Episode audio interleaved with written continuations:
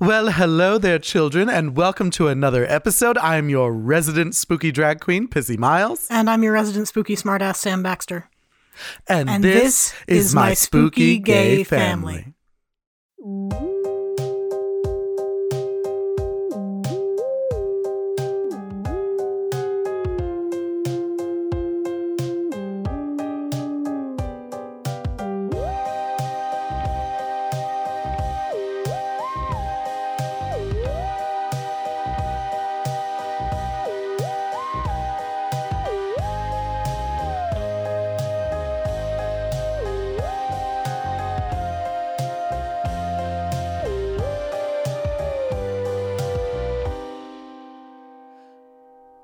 hello there, Sam Baxter. Hello, Pussy Miles.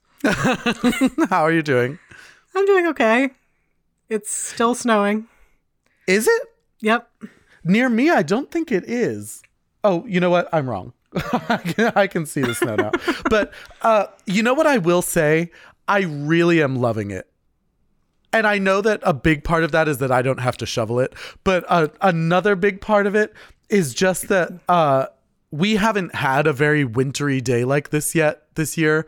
and so, like, it just feels kind of nice. It feels like cozy and uh, like it just makes me feel toasty because I, I mean obviously we're very lucky that we have have warm homes to live in Yes. um but it just it it reminds me of like it's a little bit like a norman rockwell painting right now to me um, Thomas it- Kinkade mug. Yeah, exactly. it has like a very it reminds me a lot of that um that I, I want to say painting. It was a print that Mima had in her dining room. Do you remember? Yeah, I do. It it reminds me a lot of that. And so like I feel very like toasty and cozy today and uh I'm very much looking forward to finishing this episode and, and enjoying a cup of hot cocoa. Not that I, not, I'm very much looking forward to this episode, but uh, I am also very much looking forward to uh, making myself a cup of hot cocoa and cooking something warm and putting on my slippers. And you know what?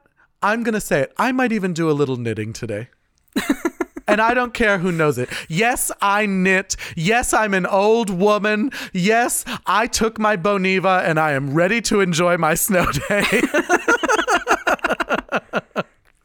Do you have any like old lady tendencies? I mean, I fall asleep with with a cat on me most days. At That's some true. point, And you do like a rocking chair. I do like a rocking chair. And uh I, is, I can hear one of them. Yeah, that's Willow. she wants to get into the office. Oh, poor Willow. Well, you can you can bring her in if you want. I won't stop you. She will be loud. Is she always loud like that when you're recording? she's very chatty. She does not shut up. Well, yeah. I mean, and I'm Willow can be very chatty around me, but Willow is also very skittish. So it's like Yeah. usually when I'm there, she's just like wide-eyed and terrified running around your house. No, but if I let her in here, she'll like knock the microphone off the desk. She'll be like stepping all over the keyboard and crap. Like she Yeah. won't leave me alone if I let her in here. So Imagine if it was Wally. so she has to stay outside. Oh God. Uh, what's you know what's funny? At our sleepover this past week we uh we introduced uh your your one cat mason to Yeah. everyone at the sleepover. That was the first time everyone got to meet one of your cats. That is true. and it was lovely. Mason was he was pretty well behaved considering. Yeah, no, he was he was mostly good. especially considering that mason's favorite hobby is climbing you Yeah, no, he climbed the chair instead of me. On, Yeah. on Friday, which was nice of him. Yeah, we uh, unfortunately because of uh, all the like snow and and craziness, we had to. Sam and I were not able to be together for our sleepover uh, last week. So Sam zoomed in from her house, I zoomed in from mine, and uh, it was very lovely. And honestly, it was kind of nice because everyone did get to kind of see the cats and. uh, it was fun. I, I enjoyed it. I wouldn't be mad if next time uh, we got to meet Wally and, and Malcolm. Willow would probably be too terrified. Yeah, Willow would never. Well, I mean, if it's just me sitting there, she'd probably be fine. Does she get scared like if she sees herself on camera, does she become like, "Oh no." No, she's not that self-aware. like She's like, I'm Big Billy, the real Big Billy, and I'm gonna go clearly. For those of you who don't know that reference, just go to YouTube and uh, just real quick, go to YouTube and search Big Billy, and you will not regret it. I promise you. It is a cat, and he is the real Big Billy, and he's gonna go clearly.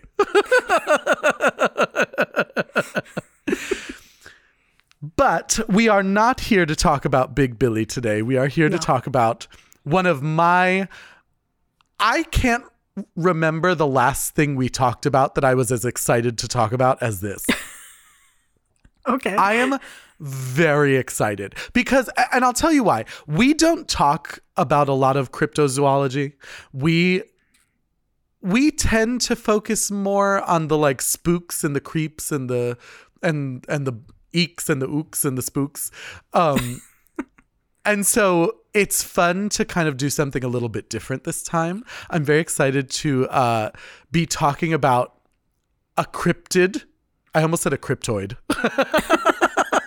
and and he is not a cryptoid. He's a cryptid. Uh and probably one of the m- more well documented cryptids, I would say. yeah, there's a surprising amount of like actual journalism devoted to him. Yeah, like everyone's read articles about Bigfoot, but they were from like Bigfoot News. it's like Yeah. this one is like there are legitimate newspaper articles and and documentaries and videos and books and all kinds of shit. So, um I am very excited today to be discussing this. It is a cryptid that I think doesn't get as much attention as it deserves. And so uh I- would love if we could do a cryptid series, and I would love if we could have Kathy Kelly on for one of them Yeah. because that would be fucking amazing. I love Kathy Kelly, and I want desperately to talk about. I think honestly, we should have Kathy on to talk about uh, Bigfoot. okay. I think she would love it. I think I'm she down. would love talking about Bigfoot. Um, but we are not talking about Bigfoot today. We are talking about uh, we are talking about Bigfoot's lesser known cousin, Jeremy. And uh, J- Jeremy Regular Foot. He's like, yeah, I'm Jeremy Bigfoot. Whoop de doo. Yeah, Steve gets all the attention, but that's just because he's the only one leaving the cave. Mom's like, don't go outside. And Steve's like, I do what I want. I've created a whole Bigfoot uh, Family. Family created- and, and sitcom. yeah. I think that would be fun. I think a Bigfoot sitcom would be fun. Let's start writing. Here we go. Um, we are not talking about Bigfoot today. Today we are talking about another cryptid who uh, is very famous, but less discussed, I think. Um, one that is really fucking creepy. One Yeah. that Jessica definitely does not like. we are talking about the Mothman. Uh, and I'm very excited. I, are you a big fan of the Mothman? I mean, I don't know if I would say fan. I've certainly heard of it and was kind of weirded out by it. Oh, I'm very weirded out by it. And I think that's why I call myself a fan because obviously, like, I'm not a fan of the Mothman, but I'm very intrigued by the story and the folklore. It's really creepy to me and it kind of plays on all of my like worst fears, which is like something kind of hunting you in the woods, something that preys on people in the dark, something that is like, uh, kind of a premonition of of evil, something that is kind of an embodiment of evil. Um the Mothman is definitely fucking weird. He's definitely fucking creepy and I am very excited that today we are going to uh be talking all about him and uh getting to uh learn a little bit about the Mothman. Is you've seen the movie. The Yes, I Mothman. Prophecies. It's it's it's been a minute, but I did watch it. Yeah. Yeah. I I mean I have seen the Mothman prophecies um before. It has been a minute for me as well. Um and it's definitely like one of those it's one of those movies that like as a young person you don't really understand just how fucking creepy it is. you know what I mean? Like as a, as like a kid it's like you don't realize how fucking weird it is. Um I'm going to give you all a heads up. This is probably second to any episode Sam did uh the research for. This is probably like one of the more well researched episodes we we have ever done. Um and so we want to thank David for doing uh a a lot of the research for this episode. Uh unfortunately, I can't really give um sources for a lot of the material because like I said David did do David put together this like really crazy uh Dossier. of in- yeah. dossier yeah basically speaking of spy movies and 007 in, in our minisode this week uh we uh we have this little dossier that was put together by David and I'm very grateful um so why don't we uh why don't we jump right in shall we Sounds good. so I'm going to give just a little uh a little um like a little background. I'm going to just kind of go over like what people should know about the Mothman going into the conversation. Um the Mothman creature, it it it, it is like I said it's a cryptid. It's not um it's not particularly easy to pinpoint exactly what this thing is, but the Mothman creature was reportedly seen in Point Pleasant, West Virginia from November 15th, 1966 until December 15th, 1967. So these sightings did go on for more than a year, which is crazy. Yeah. I- like I, I, I don't, I, I can't imagine this going on for a very long time and and no one like being like, uh, guys, let's fucking figure this out. Um, the first newspaper report was published in the Point Pleasant Register, and that was dated November 16th in 1966, which is the day after the first sighting. And it was titled Couples See Man Sized Bird, dot, dot, dot, creature, dot, dot, dot, something. which sounds a bit like uh like that Family Guy Star Wars thing where it's like something Thing, something somethings. dark side something something complete. it has a very that vibe to it. It feels very 60s to me, that kind of like sensationalist uh journalism where it it's like kind of comicky Yeah. you know it feels very much that to me um and despite his name which was given to him by the the newspapers uh he is in no way moth-like apparently. Um at the time this was all happening batman was popular on tv and soon after the first reports newspapers coined the name mothman and it was inspired by a comic book enemy of batman called killer moth apparently which david must have been just fucking thrilled about I was about to say, I'm like, I'm not surprised at all that that made it into the dossier. oh yeah i wouldn't be surprised if there was more it's actually in bold if you're looking um, Mothman is described as a bipedal winged humanoid. Now, that means essentially that it is humanoid, meaning that it is human shaped. Uh, bipedal, meaning it has it has two feet uh, and walks upright. Um, and it is winged, meaning it has fucking wings. Just in case That you is- weren't clear on that. Yeah, in case there was something a little vague about that uh, about that descriptor, um, he is a bipedal winged humanoid, and his coloration, uh, from reports, varies from black, gray to even brown, although it is usually the darker shades. So it is a dark humanoid shape with uh huge wings if i'm not mistaken yeah the next note is uh he is reported he is often reported to be about seven feet tall with a wingspan anywhere from 10 to 15 feet or more. Um, so Which is it is crazy big. Crazy big. We're talking like condors. Yeah. he's a he's a big woman, and um, you know what? More power to him. Body positivity for the Mothman, and that is something that has come up a lot in the research and and in the discussion of Mothman. Is like, well, what are the chances it's just a large bird? What are the chances it's just like a, a, a huge eagle? Because there are birds that get quite big. yeah, there's there's particularly a theory that it's a sandhill crane. What the hell is that? It is an extremely large bird. How uh, we're talking like wingspan of ten to fifteen feet. Um, I don't know if it's 10 to 15 feet, but they're definitely like they're definitely tall enough that someone who was scared could say they were seven feet tall. Hmm. I mean, I suppose it's possible. I've never seen uh, a a something crane, sand Sandhill crane, crane. sandhill crane. Yes.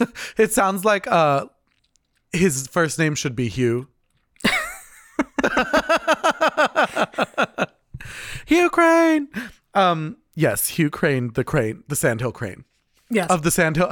Hugh Crane of the Sandhill Cranes. He's he's uh, British royalty. His debutante ball is next week. his debutante ball. Oh, he, Hugh's becoming a woman. Um. Any the next note is anyone who gets a close look at the Mothman seems to suffer from extreme fear and psychological distress, sometimes lasting for months or years afterwards. In particular, people say that a sense of pure evil overcomes them when they see the Mothman's eyes. Um the eyes are a particular talking point for the mothman. That is most often the thing that people claim to have seen.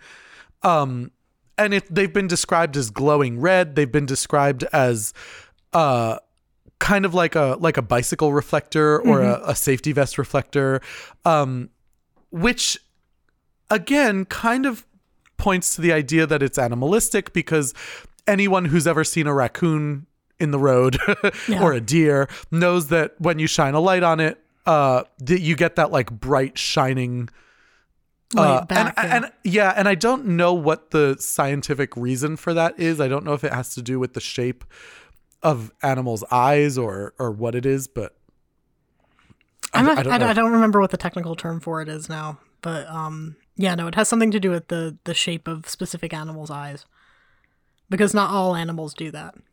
no dogs do it Yes. dogs do it uh raccoons do it um uh, deer do it obviously i i don't know much about it if i'm being honest. I would just be kind of uh talking out my ass if i tried to get into it too much. But i do suppose i've never heard of a bird having it though. I haven't either, and apparently the sandhill crane does have that, oh which really? is which is why it's one of the more, we'll say, well, plausible? Yeah, one of the more plausible theories. But- where are they native to though They are native to the sort of the eastern part of the United States, but they are mig- migratory. Hmm. And they're not generally in West Virginia, but there's there's speculation that one might have just gotten off its migratory path for a bit.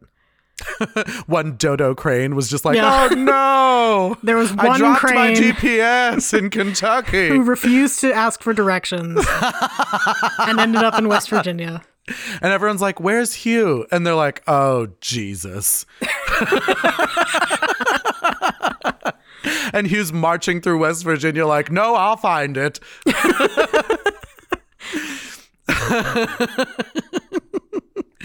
so Hugh Crane is possibly the Mothman, but uh, we'll get into that because West Virginia is not the only uh, sighting place No, for uh, no, for the Mothman, but we'll get into that. Um, so I figured we would start with some of the uh, some of the the witness sightings from from what happened in West Virginia and kind of leading into the story with all of that. Um, the first recorded Mothman sighting took place on November 12th, 1966, near Cl- Clendenin, Clen- Clendenin, Clendenin, Clendenin. uh, West Virginia. what is this place called? Clen- Clendenin? Clendenin? How is it spelled? C L E N D E N I N. Clendenin? Clendenin? Maybe? Clendenin. Clendenin. I don't know. It's good. They're they're gonna be like, it's Morristown. Clend Cl- Clendenin. Clen- Clendenin. I don't know where to put the emphasis in this.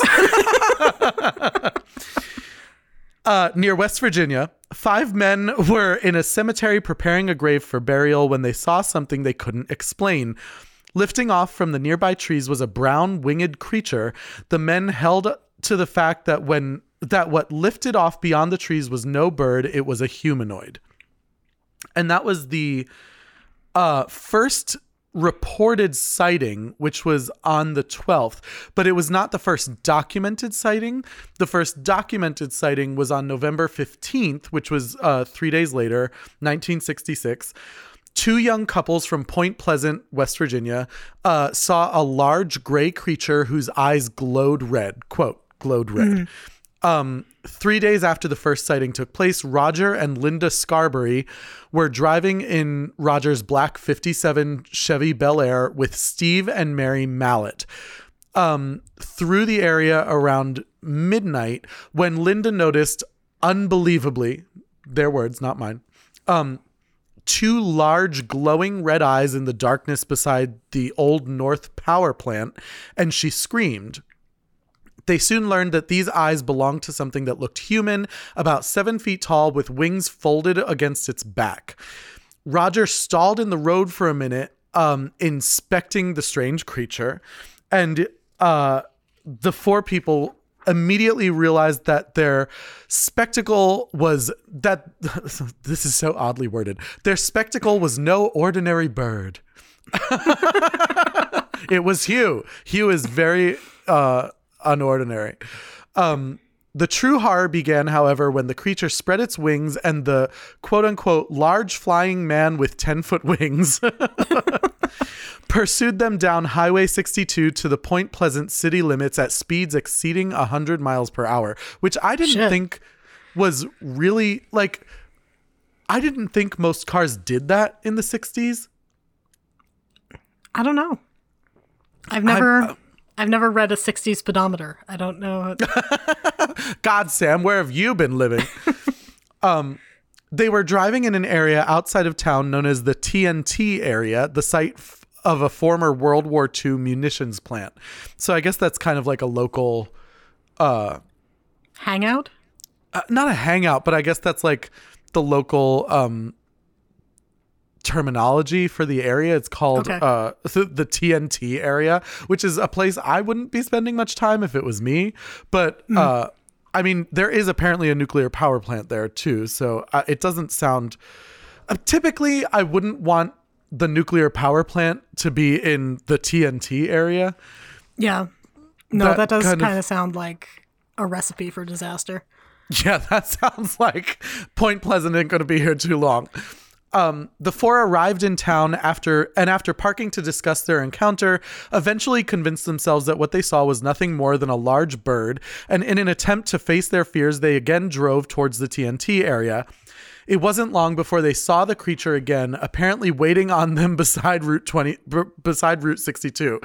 Uh, the couples now confirmed that their stalker was no bird, but in the instant that the car's headlights landed on the creature, it lifted vertically into the air with tremendous speed, speed and disappeared above the tree line. Now, granted, it is the 60s, but there were horror movies in the 60s. There were. Would you be driving back into the TNT area to find the the the Birdman that I probably you? would have just gone home. Right? but- like, what the fuck were you doing? Roger and Linda, fucking wacky ass West Virginians. I was like, when I read this, I was like, you, you are the reason that people uh, don't trust anyone in horror movies because you have you have lived up to every stereotype of heterosexuals in horror movies. You're like, "Oh, it must have just been a bird. Let's go back and see it to prove that we shouldn't be scared." And then they go back and they fucking die. And I mean, they didn't die, but you know what I mean. In the horror movie, they would have died. No doubt. So yes, no doubt. Um, and then the next day, the morning of November 16th, Linda Scarberry, it's Scarberry or Burry, Berry, Burry, Um, Linda Scarberry was rushed to the hospital by her father after experiencing a nervous breakdown. Roger Scarberry, her husband, stated, I'm a hard guy to scare, but last night I was for getting out of there.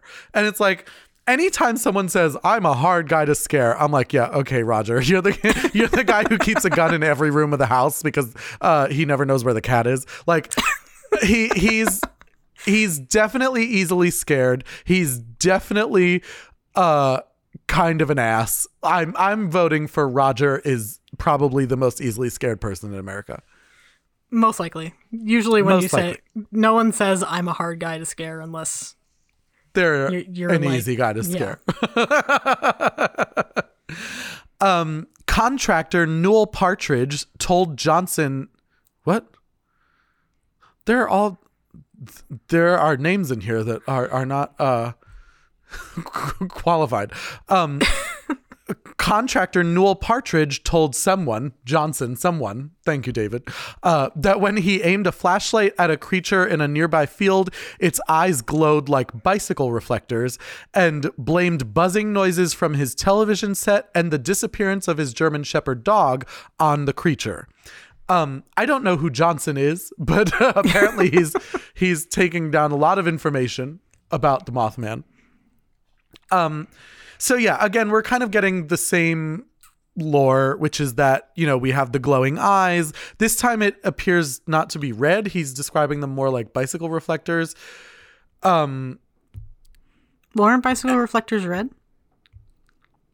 are they? I thought they were. I always I always imagine them to be more white because they could Okay. be either. They could be like that Yeah. silvery. Okay, that's fair. I don't know. just- maybe I'm wrong. Maybe they are like bicycle reflectors, but uh, maybe they are red. But um, who knows? Maybe I'm just being an idiot about it. It's entirely possible. I'm very much an idiot. I don't even know who Johnson is, so it, it could be anything. Um, so now we're kind of starting to see the the Mothman uh, folklore taking shape, and this goes on for a while. Um, the creature would be seen throughout the next 13 months in Point Pleasant, and it was estimated that there were over a hundred sightings within this time. Shit. Though these are unidentifiable reports, and the actual number of reported sightings may be quite lower. Um, Mothman witnesses were also reportedly harassed by the men in black who wanted them not to speak about the creature. Now, again, this little tidbit was put into the dossier with no context. so I was like, the men in black. I was like, this needs a little bit of uh, explanation because I thought that the men in black was just a movie with Will Smith.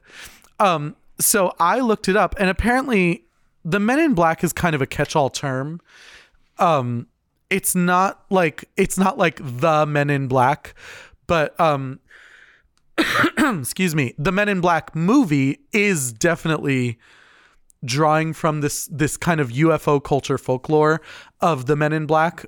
Um and it's the idea that there are the men who walk around in black suits dark glasses and you know are are very like they show up whenever the UFOs show up and they're kind of uh kind of with an unidentifiable government agency and urging people to stay quiet uh and there's it's all that kind of um what what's the word I'm looking conspiracy theorist you know kind of ideology of like oh it's the men in black it's the men in black. And I've never met one of the men in black but uh if you are a man in black and you're listening um, please feel free to write into my spooky gay family on Instagram. We would love to have you on to talk about uh, all of your Mothman workings and your UFO workings.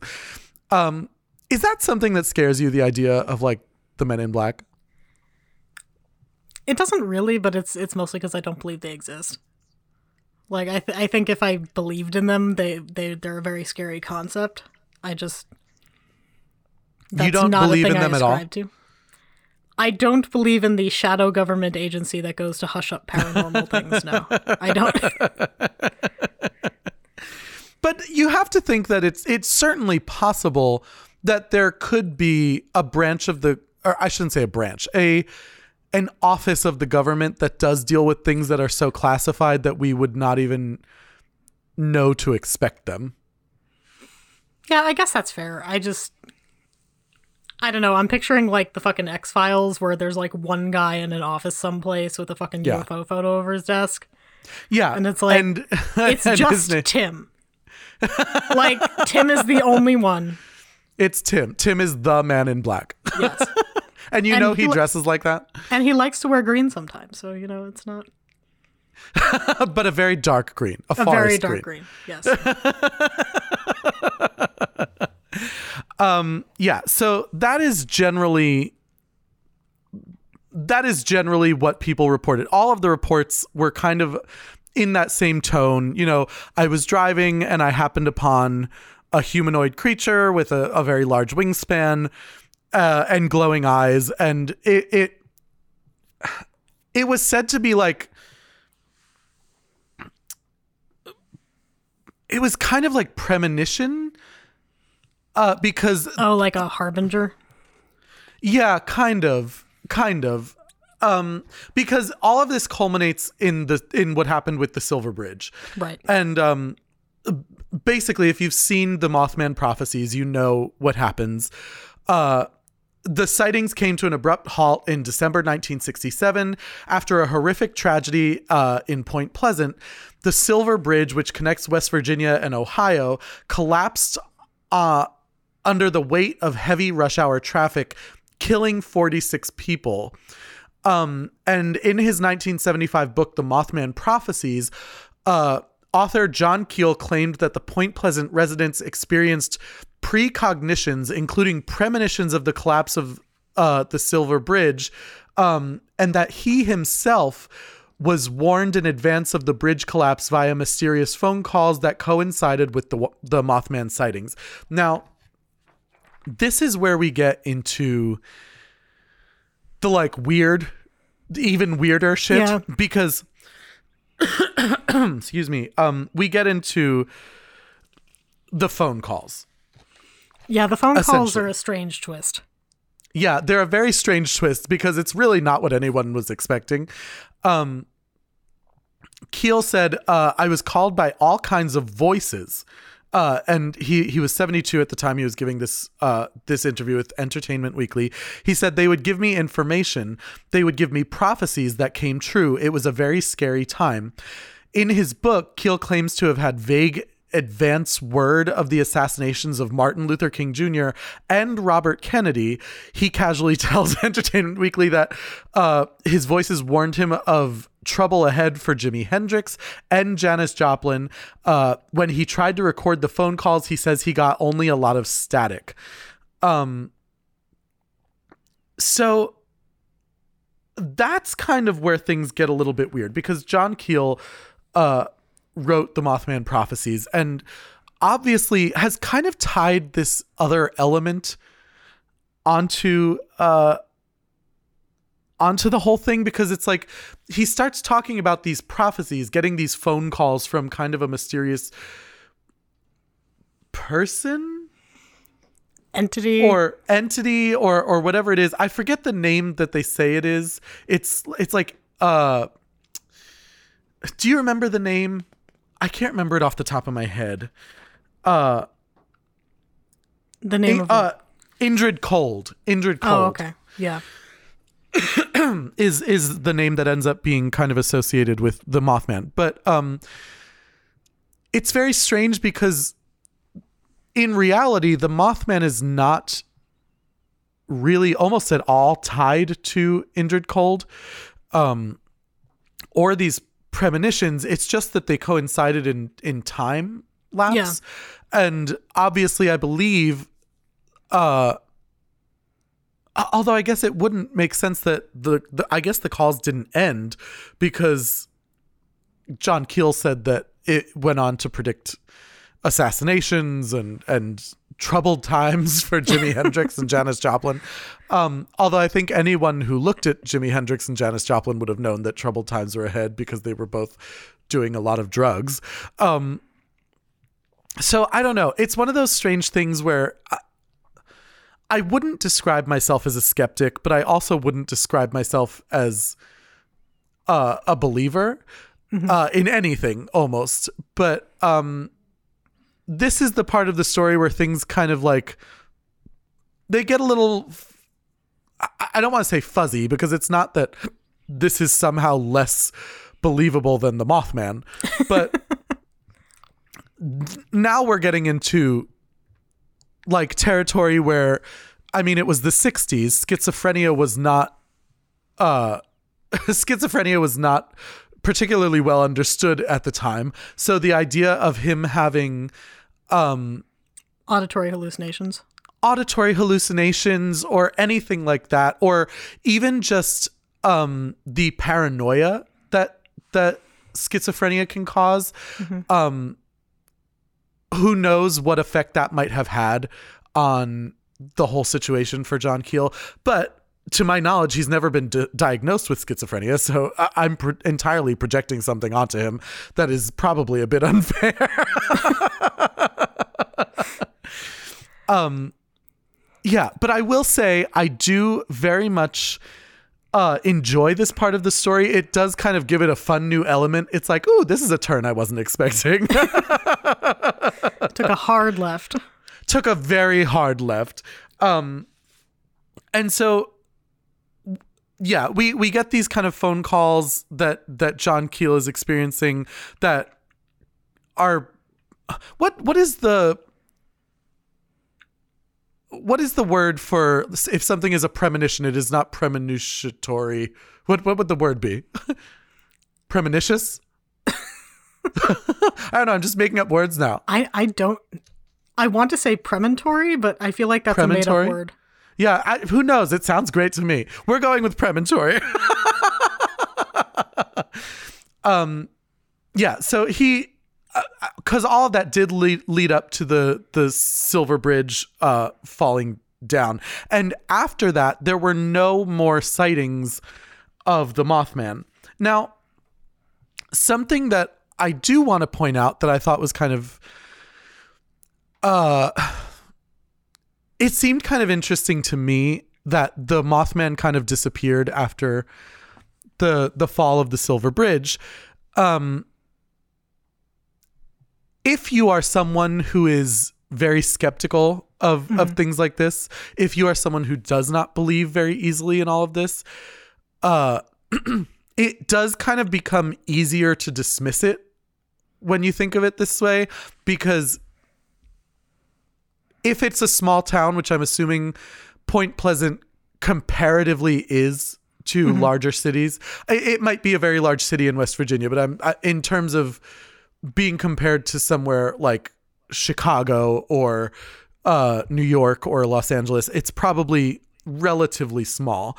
Um, if there is kind of mythology going around, especially in the 60s when there wasn't the internet, things were very much word of mouth folklore and things like that. If if that's the most exciting thing happening at the time, and then suddenly this other thing happens that's really terrible and tragic Yeah. and catastrophic, it would kind of make sense that that other story would kind of Would kinda disappear. off, yeah. Yeah. Um, so that's kind of where I end up getting stuck with this because it's like there's always that part of me that wants to believe that people were seeing the Mothman. But there's also that part of me that says, well, if that story if he literally disappears the second something more crazy happens, there is reason to believe that some of this may have been a bit uh beefed up. yeah, I kind of question the hundred sightings in a year. Like that's That's that almost a 10 a month. yeah, that is a bumper crop of sightings for your average cryptid. Like what Bigfoot gets seen like once every like three years. something Yeah. like that. Yeah, something like that.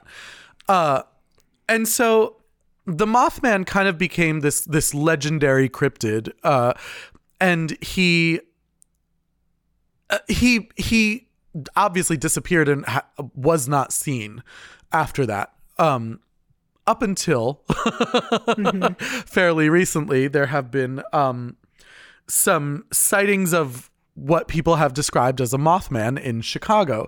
Um, but before we get into that, I do want to talk a little bit about kind of the uh, the mythology of, of Mothman because obviously he is he is a cryptid. He is, but he is this like weird creature that seems to kind of chase people and and hunt people in a sense but we we only kind of touched upon the idea of him being a harbinger where it's like he he is like bringing evil upon your small town or chicago or Chicago. or Chicago. Uh, yeah, he likes to show up and he brings he brings some some craziness with him. Uh, last time it was the collapse of a bridge, but um, yeah.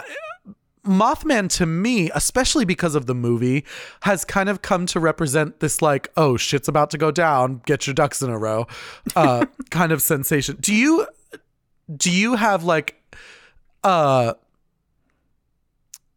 is there something like that that the Mothman represents for you in in the mythology that you have kind of consumed?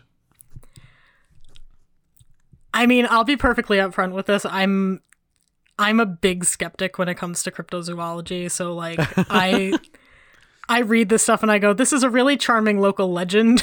Yeah, that's kind of how I feel about it as well. But I do like to kind of allow myself to get lost in it when Yeah, I'm that's fair. talking about it. That's how I feel about it because it's like it's like Nessie. You know what I Yeah. mean? I love Nessie. I was talking to one of our patrons, Mika, about this at the sleepover. Um, I love Nessie. I know full well that Nessie is not there, Yeah. but there's something like fun and charming and kind of lovely about the idea of like believing in something a little bit magical. And so I allow myself when I'm consuming lore about it to become kind of enveloped by it and be uh, like allow myself to just kind of like lean into it a little bit with n- all the while knowing full well that like this is not really probably a thing you know no, I get it. And like there's a part of me that wants to believe too. Like mm-hmm. I just I have a problem suspending that will that willful suspension of disbelief. Like I have a hard time with it when it comes to cryptids. Mhm. And I think it's mostly just if we know where to look and if people are seeing it a hundred times in a year, like why can't we document why it yeah, why can't we figure out what the fuck this thing is? yeah like I I don't know. It's it is a charming local legend. Yeah, and I agree with that. I, I think that that's a, a very fair assessment. um, but I will say I do love allowing myself to uh, kind of get swept up in it, and especially the Mothman. There's something so charming about the Mothman to me, um, especially when we get into the Chicago shit because that's when it gets really fucking scary. Um, and speaking of Chicago, why don't we talk a little bit about the Mothman in Chicago? Um, Let's. so, in the very recent past, uh, we're talking like 20, s- uh, uh, 20, 2011, and then like really getting ramped up in 2017. Um, the the area around Chicago, like the Chicago region, has been experiencing a collective case of the heebie-jeebies um, ever since reports of a giant flying winged humanoid uh, began surfacing. That and that happened in 2011, uh, and it really kind of got ramped up into two, 2017. Um, and an anonymous witness reported to the Phantom and Monsters website on August 21st, 2017. And again, not Chicago Tribune. Yeah. No. Uh, they said we were watching and observing as the moon began it uh, its transit during the solar eclipse when we heard a very loud scream. This sounded like squeaky truck brakes that squeal when you're pressing hard on them. At first, we thought that's what it was maybe a CTA bus or a big truck with brakes that needed changing or maintenance. We heard it again. This time it lasted about three seconds, whereas the previous sound was brief. Uh, I looked up to see a large object flying low over the docks that stick out into the Burnham harbor from across the water. This object looked like a large black bat, but also had humanoid features such as pronounced arms and legs. So now we're starting to see uh, more um, definitive descriptions of what people are seeing. Um, and I remember a, a while back reading uh, articles about kind of what was being reported in Chicago. And there have been quite a number of reports of a Mothman in Chicago. Which like kind of excites me because I'm like, oh good. I'm very excited. Um a witness who is a 15 year old uh uh, or I'm sorry, a 15 year United States Postal Service veteran. I read that the same way the first time I read it. And I was like, I was, like, wait, a second, minute. that doesn't sound right. a witness who is a 15 year United States Postal Service veteran encountered a tall, red eyed winged creature after work at Chicago's O'Hare International Airport. Um, the witness said she was walking to her car late in the evening after a long shift and saw a large man in an oversized coat stare, uh, start, starting back at her. I think this is supposed to be staring, staring back at her from the shadows. Only it wasn't a man at all, and that was no coat. Um, she said, I had just left work at the UPS sorting facility at O'Hare Airport uh, at about 11 p.m. on Thursday, the 24th of September, and was walking out to my car when I saw something standing at the far end of the parking lot where I usually park. Which, by the way, why would you ever? Don't park at the far end of the parking lot if you're leaving at night. Um, at first, I thought it was a very tall person with a long coat. As I got closer to my car, I unlocked my car, which caused my headlights to come on. My headlights hit the person standing about 20 to 25 feet from my car, causing it to turn and look right at me. I saw that this was not some person, but some red eyed creature, and creatures in uh, parentheticals, uh, and what appeared to be a coat were actually wings, which it spread out as it turned to look at me. At first, I thought it was some kind of very, very large bird, but I've never seen any bird that stood almost seven feet tall. I'm five foot four, and this thing looked taller than me by at least two feet. This thing then started making some type of chirping sound, almost a half chirp and half click, like someone was clicking their tongue, but much, much faster. It then made some type of screeching sound and took off running toward me. It got to within 10 feet of me and took off into the air and flew above me. I was screaming hysterically as I crouched down behind some cars, uh, uh, behind cars open. What? Who wrote this? I was screaming hysterically as I crouched down behind uh, the car's open door and I dove into my car headfirst. I was in a near panic as I tried to start the car, close and lock the doors, and turn on my interior lights. I started my car and took off out of the parking lot and flew down the road till I hit the main road. I got home and told my husband, who also works at the same facility, he was the one who told me about the sightings of this thing. I was scared shitless and I hope I never see this thing again. This thing is roaming around the area, scaring people half to death. I hope that the airport I hope the airport people decide to do something about this thing someday. The airport people. like, like there are other cryptids in O'Hare International Airport. the, the airport people. We got to get the airport people on this. Okay. Um what are your thoughts on that sighting? Cuz that is a very detailed sighting. It is very detailed. Um, I question why it came within 10 feet of her and then took off. I mean, could it be an intimidation move? It could be, but it seems kind of odd for an animal that's startled. to run up and then run away. I agree. I'm not justifying anything. I know. I'm not justifying anything.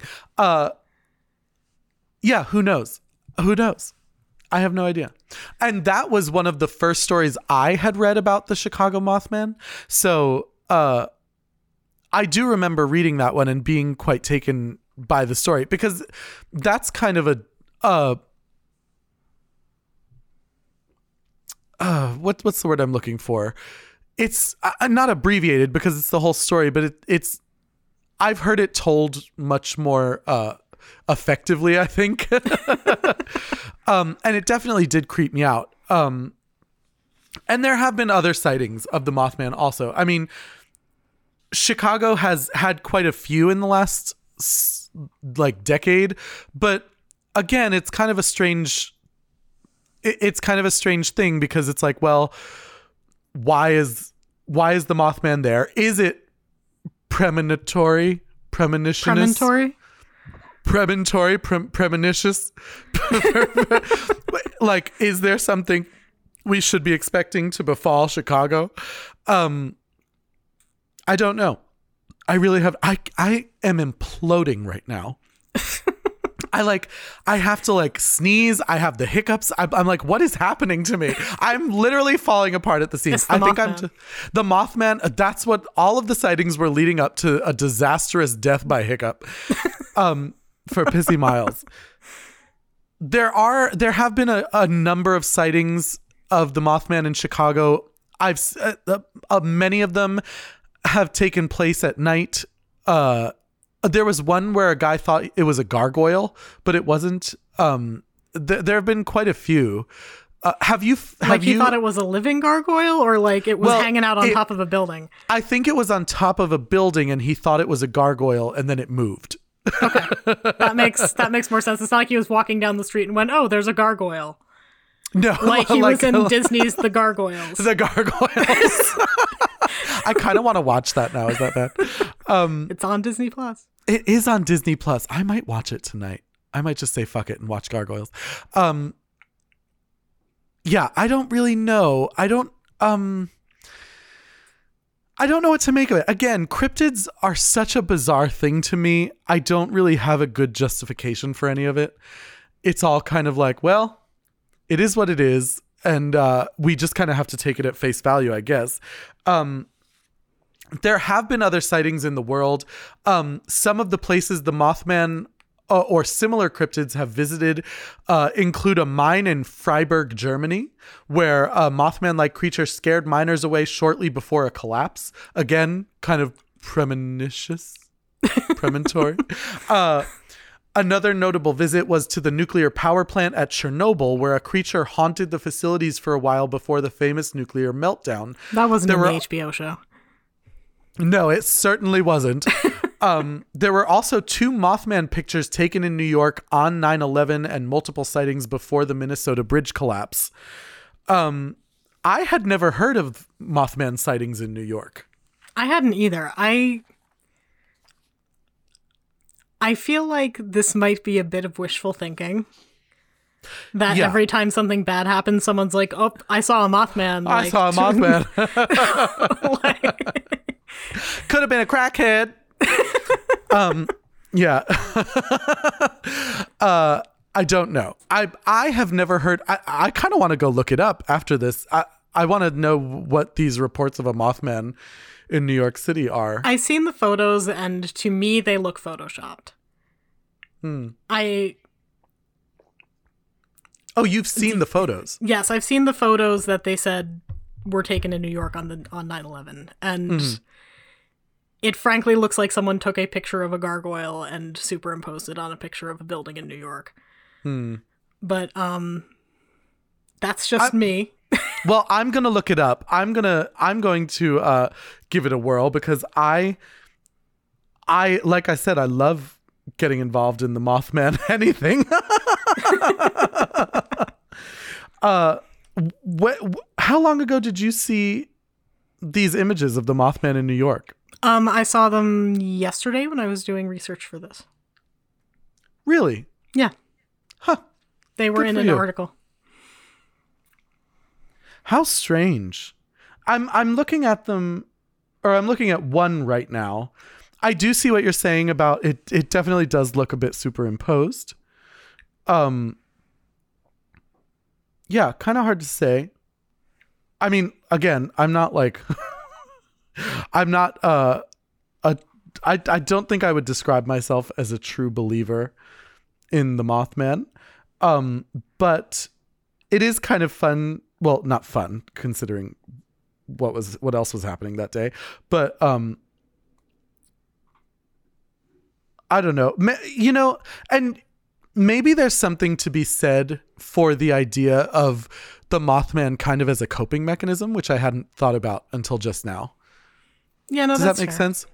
It's almost like it's almost like escapism. It's like, oh my god, cryptids! Like, look, it's it's the Mothman. Blah blah blah blah blah. And it's like, well, of course you would do that if you were in New York City on 9-11. Like, Yeah, because who wants course- to believe that humans are capable of flying planes into buildings? It's much easier to be like. It's much easier to believe in an evil creature than it is to believe in people that evil. Yeah, and not only that, but I think the idea of like just it being escapism in terms of like this is something else to focus my attention on that not this really horrific thing happening right in front of me. Um I think there's something to be said for that. Uh I don't but I don't know. Who knows? It's it's a bit crazy. Um there is one photo that uh, a bit crazy. I'm gonna post these on the Instagram on Okay. Uh, wh- uh, today when we when we release the episode. Um, I'm going to save these and I'm going to post them. That's going to be my gift to all of you. The uh, the New York the photos of the New York City Mothman. Um, so there is d- some discussion about what people think the Mothman actually is, if anything at all. Um, you had said obviously that you th- that it's entirely possible that it could be a large bird if people are even reporting something they actually saw. Um, back in 1966 in West Virginia, there were two volunteer firemen who saw it and said that it was a large bird with red eyes, which again could be a crane. Yeah. I'm assuming, right? I don't I don't know what color Yeah. eyes cranes have.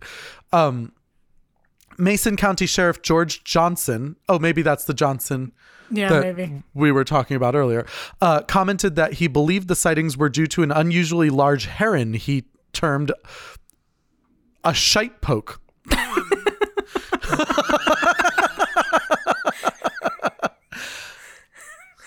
I feel like he might have been having some fun with people. I think he might have. It's a shite poke. You know what? I'm just as much on board for the shite poke as I am for the Mothman, if I'm being honest. uh, wildlife biologist Robert L. Smith at West Virginia University told reporters that descriptions uh, and sightings all fit the sandhill crane. So good on you, Sam Baxter. Uh, a large American crane, almost as high as a, a man with a seven foot wingspan, featuring circles of reddish coloring around the eyes, and that the bird may have wandered out of its migration route. This particular crane was unrecognized at first because it was not native to this region.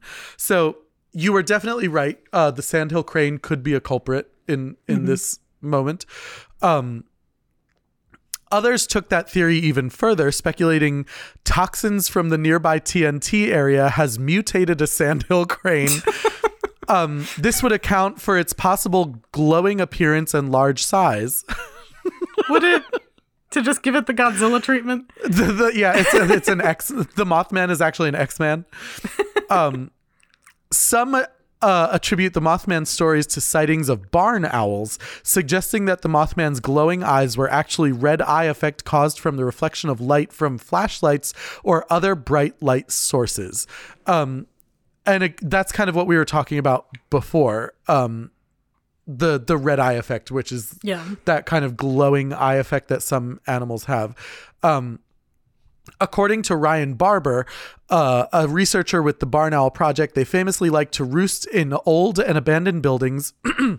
they have an unsettlingly odd appearance, and their vocal repertoire is heavy on hisses and clicks.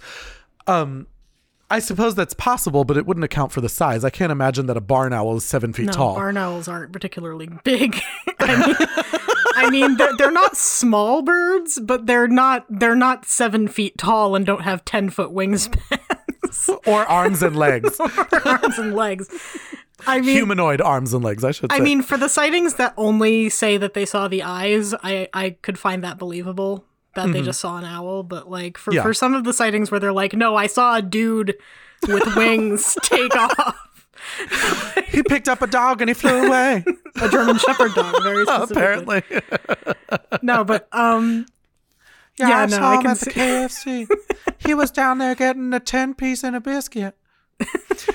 um yeah, I definitely agree with you. I think uh, a barn owl might be a little far fetched, just in terms of uh, the the size issue. But um, but I'll I'll give it to him. It could be anything. Um, and then we get on to the movie. So we have uh we do have the movie obviously um it takes place in in modern times even though the events occurred in the 1960s um it is starring the one and only Richard Gere. yeah. um and the screenwriter based two characters uh uh, on John Keel, the author of the Mothman Prophecies book. Gere plays the younger, cockier journalist, while Alan Bates plays an older, wiser, and spooked professor who at one time also witnessed a paranormal event. In the movie, Mothman uses the name Indrid Cold, although Indrid Cold is a separate phenomenon that also occurred in West Virginia around the same time. And that was kind of what uh, we were getting into. And this is where it gets like really fucking creepy if you're like reading this shit Home Alone at night. So please be listening to this Home Alone at night. Um, Indrid Cold, commonly known as the Smiling Man, is an allegedly humanoid entity. He is reported to be human like in appearance, though is commonly associated with UFO activity and is sometimes believed to be an alien. Um, on Wednesday, November 2nd, 1966 at about 7:30 p.m., a sewing machine salesman named Woodrow Derenberger had a strange experience. He was driving in his red panel truck on Route 77 in Parkersburg, West Virginia. He claimed that he saw a flying metallic cigar shaped craft. The ship traveled right by his truck and blocked the roadway ahead and gradually made him slow down to a stop onto the side of the road. Woodrow also described the vehicle as resembling a kerosene lamp chimney. Uh, the aircraft was hovering about 12 inches off the road.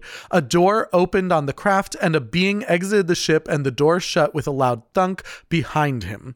Later, the vehicle climbed about 50 feet into the air above the highway. The being walked right up to Derenberger's truck window.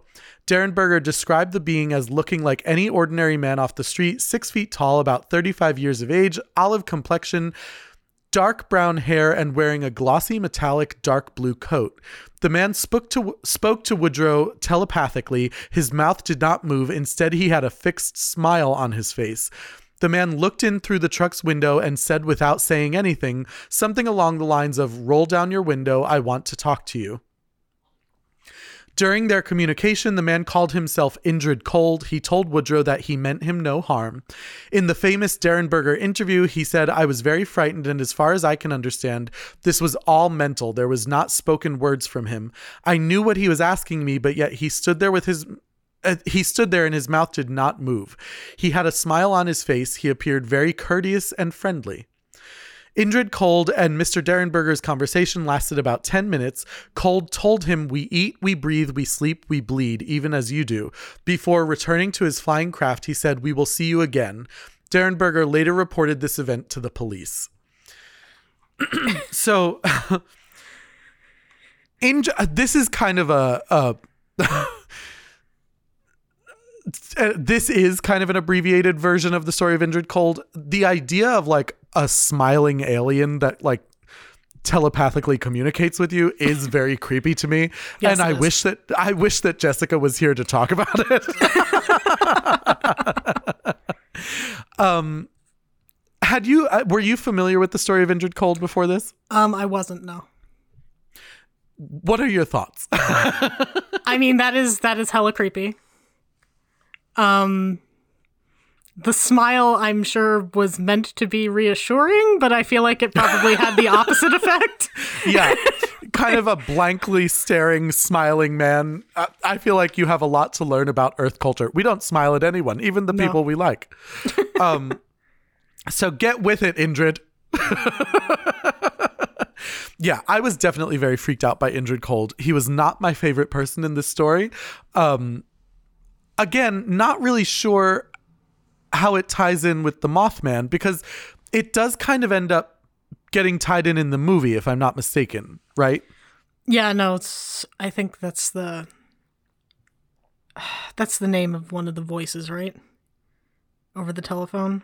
I Is how believe, they do it? he- yeah, I believe that um, he is that Richard Gere uh, is told he is talking to Indrid Cold, and Yeah. it is the Mothman. Um, so yeah, very strange, very spooky, kind of tying in aliens and shit, and uh, this story goes all over the place. We got cryptids, we got ghosts, we got uh, aliens, what if the we got Mothman is just the alien's pet that got loose? and they're they've flying all over the universe. They're trying to they've been find trying him. to find him. They're like, they're like, Steven, get in this ship, and he's like, No, I don't want to do it. And they're like, they're like, Steven, I'm going to count to three, and he's like, I'm not doing it. And they're like, one. Two, and he's like, "I'm leaving," and the Mothman just flies away. He's they're like, "We have no idea where he is." In 2011, they're like, "He's been in fucking Chicago." We've been down in Arizona. God damn it, Steven. but you know what? Good on the aliens for not leaving any man behind. Yes. Very conscientious about that sort of thing. And you know what? Good for them. They're very uh they're they're maybe maybe aliens are vegan. Maybe. Who knows? Um just as like a little closer on this episode, because unfortunately we are coming to the close of the Mothman. Um, just two little little itty bitty facts. Um, there is, for anyone who might be interested, a Mothman museum in Point Pleasant, West Virginia, with a statue of the Mothman. Yes. It's a very big statue. Yes, it is quite large.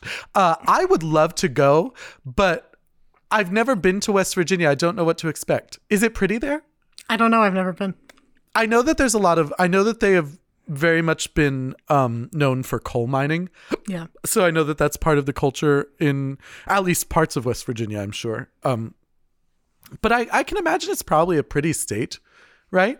Yeah, I'm sure. I'm sure there's a lot of nature and uh, prettiness. I love. I, I I I'm I'm kind of at a point in the pandemic where I'm like, I'll go fucking anywhere. Doesn't matter. Um, and the Woodrow Darren Woodrow Derenberger, that was a fucking tongue twister. The Woodrow Derenberger interview tapes now sit in public view at the Mothman Museum. So I don't know if you can listen to them, but they are there. So uh, feel free to have at it. Head on down to Point Pleasant, uh, West Virginia, and ha- and get a gander at the Mothman Museum. I I would love to go to the Mothman Museum. I love going to like oddity shit. I think it would be fun. I think we should go. We should do a my spooky gay family road trip to West Virginia and go to the Mothman Museum. Would you do it? Yeah, why not? You're like, what else do I have to do? Um, I think we should do it. We should plan a my spooky gay family uh trip to the Mothman Museum. Huh. We're just coming Did up with all kinds of ideas this week. Uh, yeah, everything is just uh everything is just coming together very well for me. Did I did I miss anything? Am I forgetting anything about the Mothman? I don't think so. I think we got everything. Well, if I missed anything, please feel free to write in because uh, we love hearing stories. Also, if there's a, a Mothman sighting story that we missed that is one of your favorites, please let us know because we love, love, love to hear them. We'll read it on the podcast too. Uh, so send them on in. Uh, We'd love to hear them. Send us your favorite cryptid stories. And if there's a cryptid you want us to do, uh, let us know why it's Nessie. Please let us know which cryptids you'd like us to do in the future because I love talking about cryptids. It is one of my favorite things, as I have said many times this episode. Um, so that's it. We hope you guys enjoyed this Mothman episode. We hope it it spooked you a little bit. We hope that uh, you guys had fun talking about it with us. And please, please, please chat with us in the comments. Let us know your thoughts. We love to hear them. We love uh, getting to talk with you guys. You can contact us uh, on Instagram through DM or in the content uh, the comments section. You can contact us on Twitter at my spooky gay family, or is it, I'm sorry, spooky gay fam. Yeah, spooky gay fam. At spooky gay fam. Uh, you can email us at my spooky gay family at gmail or spooky gay fam at gmail.com. Jesus, you'd think this far in I would know it. spooky gay fam at gmail.com. Uh, and that's it for our episode this week. We'll see you next week with more. So until then, stay spoopy and remember. I want to meet you. You already have, John. I've seen you afraid. You're frightened right now, aren't you? Can I ask you something? Why ask me what you already know, John? What? What happened to my wife? You were there. Mary cannot be found by looking. You will see her in time. My Spooky Gay Family features music by Nate Walker, artwork by David Alon, and this episode contains clips from The Mothman Prophecies, distributed by Screen Gems 2002. Please subscribe on iTunes, leave us a nice message, and follow us on Facebook, Instagram, Twitter, and Patreon. My Spooky Gay Family is a product of Barbara Duel Productions.